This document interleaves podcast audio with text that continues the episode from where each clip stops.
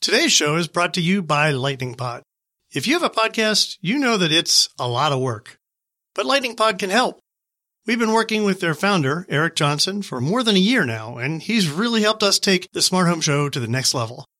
So if you're starting a new podcast or you want to make your existing podcast better, you should get in touch with Eric. Learn more at lightningpod.fm. Building a modern Rosie the Robot with Tim Enwall of Misty Robotics on today's Smart Home Show.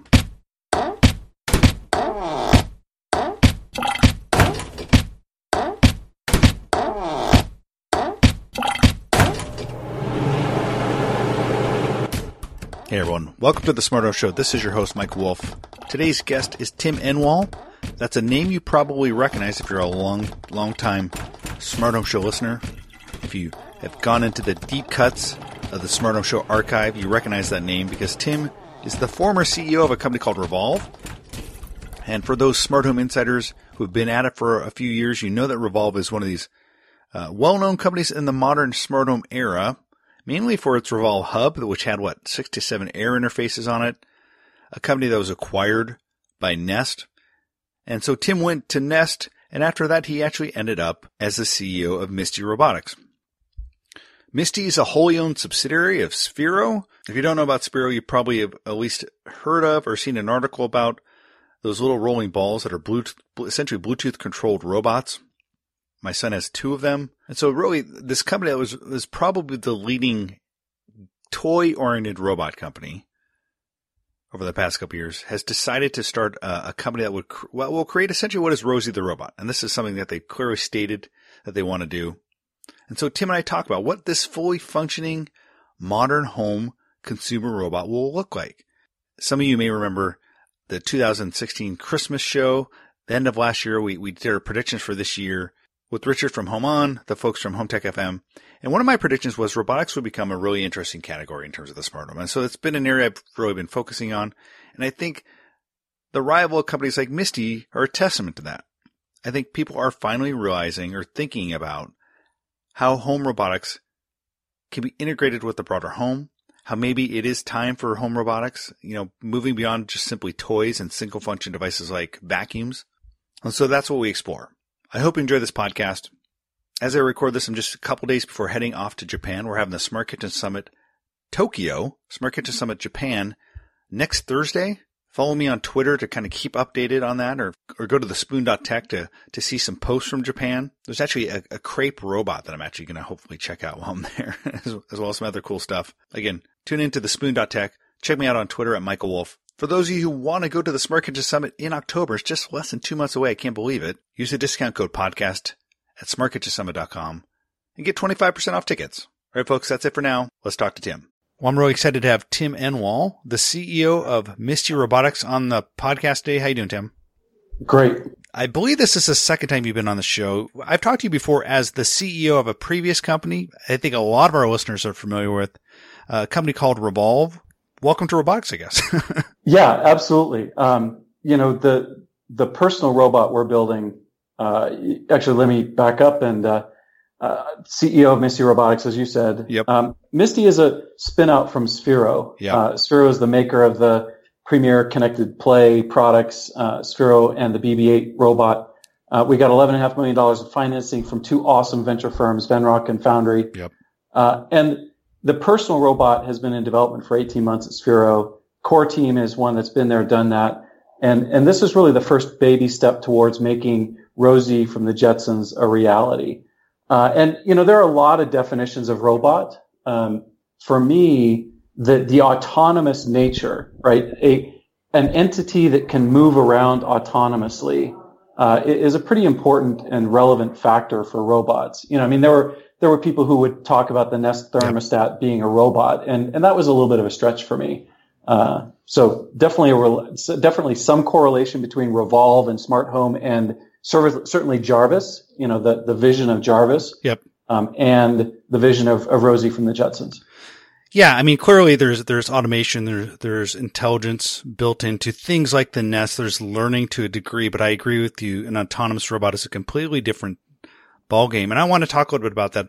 Uh, we'll go and we'll, explore. I want to talk a little bit about the Revolv days and what happened there, but with with the robots, let's get into that. You know, I've when I look at the robot market today, and by the way, I'm a, a fan of Sphero. We have a couple of them uh, rolling around here periodically. My son has been a fan of those. And I, I, think they've really kind of been the most successful home robot company outside of maybe Roomba. But they were very focused on a, very single function and they sold to consumers on a, a value proposition of play. Um, Roomba sell to uh, consumers on a value proposition of cleaning, very single function. But what it sounds like where you're going with this is multifunction. Uh, maybe, and you, you allude to Rosie, so you're talking maybe a little more of a humanoid. So is that kind of the direction you guys are going? Broadly, yes. Um, you know, it, it's it's going to take us a long time to get to you know Rosie or C3PO or or any of those sort of more humanoid uh, robots, but but in general, a, a personal robot, uh, and Ian, uh, founder of Sphero, founder of, of Misty, uh, he, Ian did a speech a month and a half ago where he outlined four critical elements for a personal robot. I add a fifth. You know, those elements were first, uh, it's it's got to be familiar. Um, you know, it can't be freaky, it can't be scary, it can't put us off. Uh, and and frankly, a lot of the humanoid robots of today are, are a little bit too freaky. Um, we will get there, uh, but you know, but today they're just they're too off-putting. Um, first, second, um, it's it's got to be able to develop a relationship with us. It can't be just this mechanized piece of metal that runs around the house or the office. Um, that's just not going to be valuable enough. It's not going to be interesting enough to us. Third, uh, it's got to be multifunction. It's got to be multipurpose. Uh, it, it, has got to be able to, uh, you know, we can't we can't go buy 20 single purpose robots for our house and, and, or our office. Um, and then lastly, um, it, it has to, it has to be useful, right? It's got to do useful things for us at the house or, or at the office. Um, and then I would add a fifth, fifth, which is it has to be able to manipulate things. Um, you know, our first generation products aren't going to be able to manipulate things um, because that's a really hard, expensive problem to solve at the sort of affordable uh, consumer end of personal robots. Um, but those are really what you know the five core elements of, of a robot. I think those are great, and I want to I want to kind of dive into those a little bit because I think it's important. And there's some I think philosophical debates that could be had. I mean, when you got talk about this idea of multifunction, I think it, this goes back. This is a discussion we've been having in the computer industry for I think the last four decades. I think since, you know, the people, I, I forgot who wrote the book, The Information Appliance, but this idea of, you know, this single function device that does something really well, um, versus something like a multifunction device, more of the Swiss Army approach. Um, you know, when we look at something like, uh, a, a, can, a pancake bot, you know, it makes, it makes great pancakes. It does it really well. Uh, when you look at something like a, a, vacuum cleaner that does it really well, and those things are going to do this thing real well. Maybe they're going to be more affordable and they're probably going to vacuum ever better than you'd ever see like a, a personal robot do if that's multifunction. So I guess the spectrum between single function to multifunction, you definitely on the side of multifunction. You don't think there's a compromise there in terms of like doing, uh, you know, everything like, uh, doing a lot of things, but not doing them very well. I, I think today those contrasts are very stark. Yeah. Uh, but I think as, as multifunction robots become more and more capable and more and more advanced, that those contrasts will become less and less stark. Uh, you know, I mean, if you go back to the personal computer, you had Pong and you had, you know, King, uh, you know, Pac-Man in the arcade. Those were single-purpose computers, and, and they did well and they served a purpose. Yep. Um, and it turns out multi multi-function computers, you know, just blew the doors off of yeah. of anything single-purpose computing. I think I agree with you in the long term. And I think what you're getting at is it's going to take a little while to get there. I think what I find fascinating is you guys have been working on this for 18 months. You say that it'll be a long time before we get there. So, but it sounds like you have a product that you're you're productizing something in the nearer term. Are you taking the approach where it's going to be somewhat limited functionality, functionality, but over the long term, your strategy is to get to multifunction, doing lots of things? Um, I think what I'm saying, it's a lot more related to how technologies are adopted by humanity. Mm-hmm. You know, and, and, this goes back a century, right? That the way that humanity adopts technology is, is you start with a group called the innovators. And, and that, by the way, that's before early adopters, right? Everybody, everybody sort of likes to talk about the early adopter. And, and they, they forget that there's actually with, with brand new technologies like automobiles after horses or, uh, or personal computers or AR, VR, they forget that there's this cohort at the very, very beginning that is essentially, you know, co-creating, right? They're, they're, they're inventors, they're innovators who take these capabilities and, and they explode the different directions that these capabilities can go, right? I mean, going back to personal computers, there was no such thing as an app for two or three years, right? Um, so, so I, what I'm saying is that technology adoption curve for personal robots is, you know, it looks like the adoption curve for cars and telephones and personal computers and, you know, other really major uh, technological disruptions. You so know, we've never we've never had an independently mobile seeing, hearing, speaking entity before.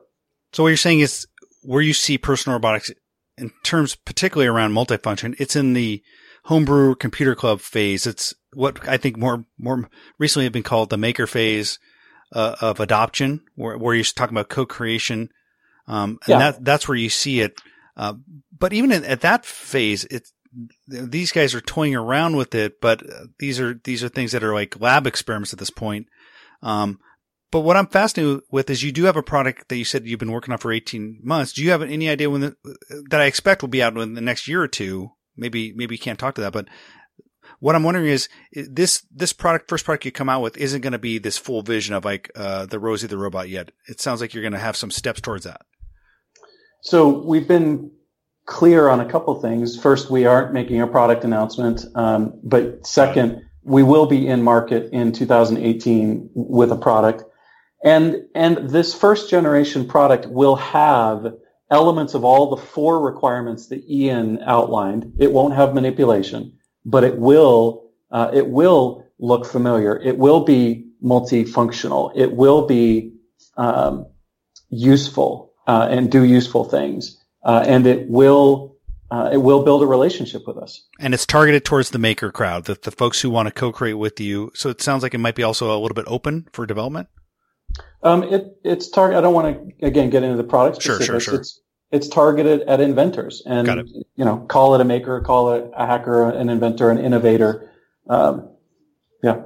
And the social side, I think, is interesting. Um, you know, there certainly have been you know, Pepper, there's been robots out from Sony. You know, they, they seem like they're they're more kind of proof of concepts a little bit. Um, some of them have been productized, but there have been robots that have been social, and more recently, this this wave of social robots that we saw at CES. Uh, are you when you think of social, are these things that look in at least at a very rough way like something that looks like a human? Eyes, uh, a head, arms. In order to develop a, a relationship with with us as humans, you know, it, it has to have some of those kinds of capabilities that we associate with relationship. I mean, if you look at a Roomba, um, it, it lacks a number of things that would enable us to start anthropomorphizing it or, or interact with it at some sort of relationship level. We certainly know from Alexa that lots of people are starting to anthropomorphize just the voice elements, right? Um, so again, I'm not, I'm not going to introduce sure, a product, sure. but, uh, but in order to develop a relationship with with its its host, uh, you know, the robot has to have a number of components that facilitate that. And it sounds like more than just physical form factor that would make it familiar. I think I was probably That's actually right. talking more about being familiar, but when you talk about social, it sounds like something building the relationship with, like you, you alluded to Alexa, where people talk to it, they feel like they maybe they're, they're having a conversation at some point. So there's some level of conversational computing happening. Yeah, I, I, think that's I think that's a requirement for for relationship to happen. I mean, is it going to be hard over the long term to convince people to to buy robots? How do you kind of get there? Is it a pricing issue? It's is it functionality? Talk about what you, have you thought about? How do you get this to become mass market over time?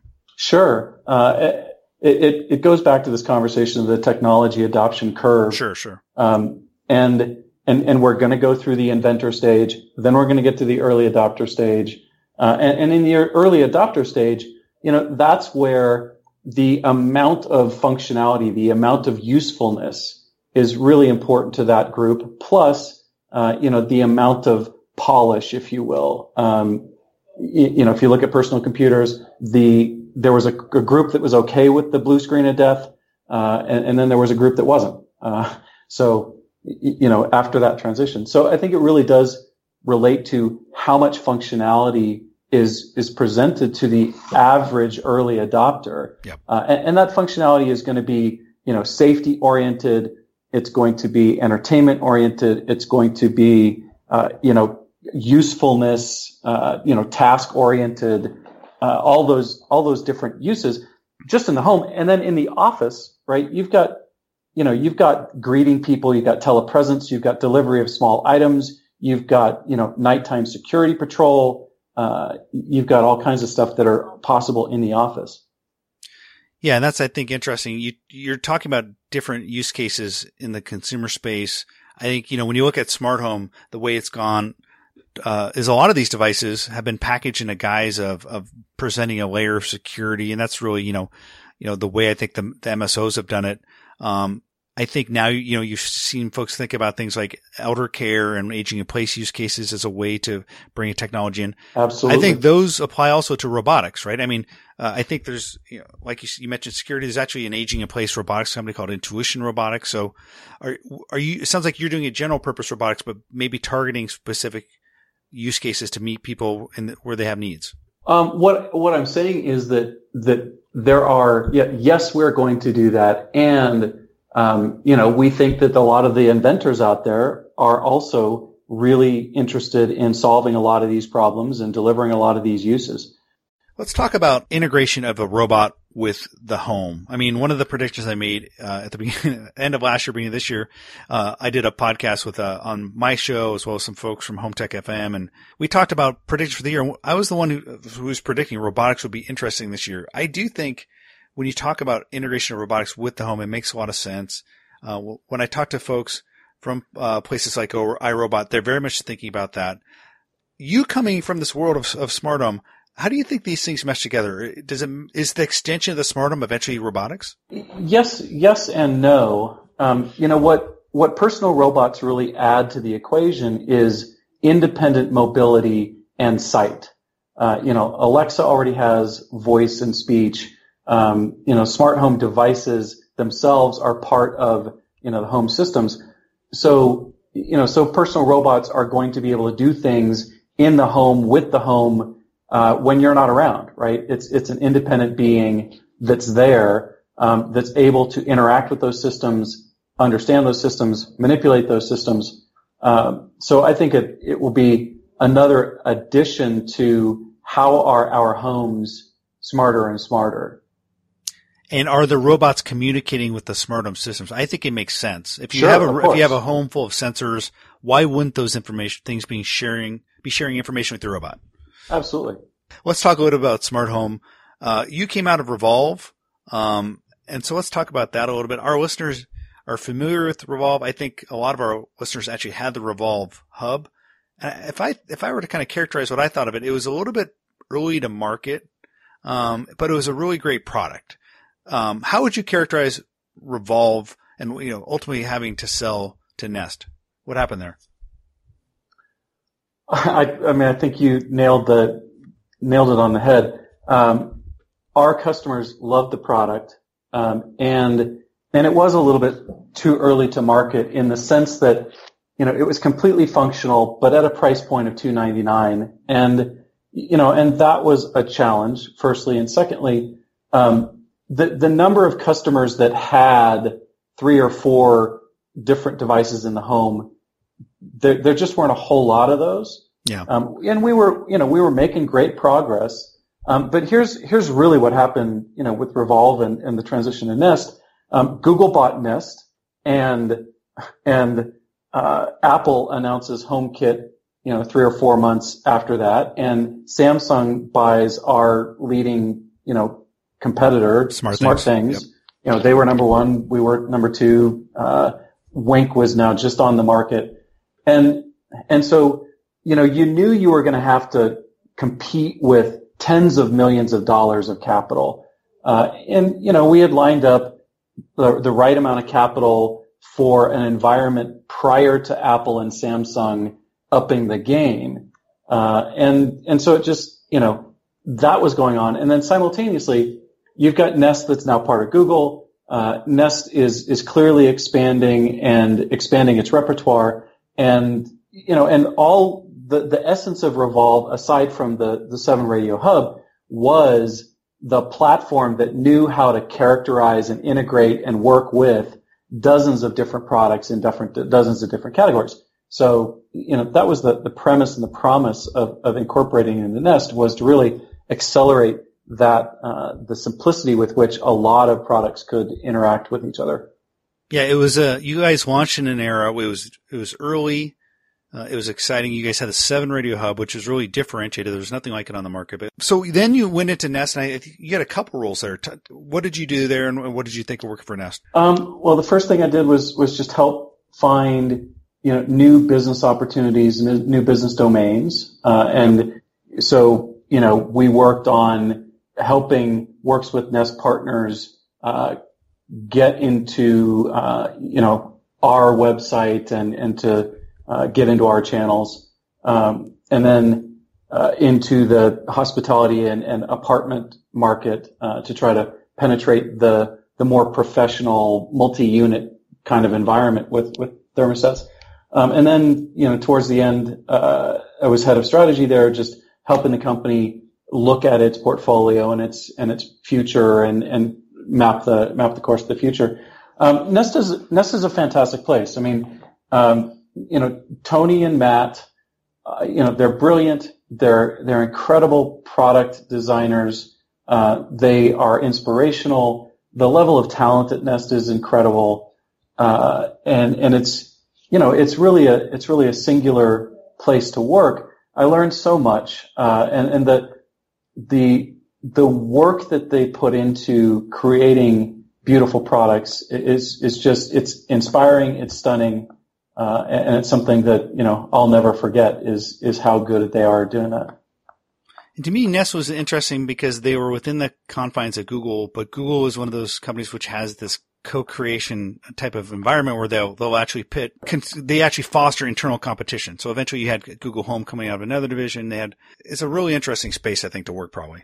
Absolutely, and and we you know uh, we got there just as Alphabet was forming, uh, and, and so you know, Nest was sort of purchased with it in with Alphabet in mind. So lots of independence, and you know, and frankly, the the culture of Nest is very different than the culture I observed, and, and I didn't have very much observation, but the culture I observed from from Google. With smart home, you know, since you guys evolved, like we've talked about, it, it kind of entered a new era, and then uh, Amazon came out with Alexa, which I think has been become kind of the the go-to interface. I think voice has really become uh, kind of a game changer. Talk a little bit about that, what you've observed as as things like Alexa come out. How has that changed the smart home space? I agree with you, Michael. I mean, when I first got my Alexa, and I, you know, like you, I was probably, you know, one of the first 100, 200 to get it. Uh, I immediately thought it was a game changer. I definitely think it is the way to interact with, with your smart home. Um, unfortunately, I still think the smart home industry suffers from the same thing it has for a long, long time, which is which is the lack of standards and interoperability above the radio layer. Yep. Uh, you know, I mean, it would be fantastic and phenomenal if there was just one radio layer as well. But you know, but we can live with putting a Zigbee and a Z-Wave and a couple other radios in a in a box. Um, you know, we can do that. It's not too expensive. It's really all the standardization above that. And, and what's really just disappointing is that is that there's just nobody driving that industry standardization. Yeah, I agree. I think they, you know, you've had some efforts around the software kind of stack layer, whether it be AllJoyn and those, those seem to have not really taken hold.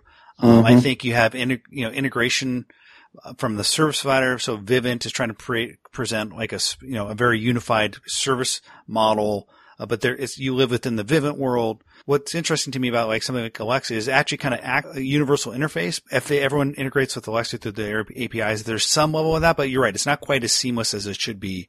It's not, it's not quite as connected as everything should be above that radio layer.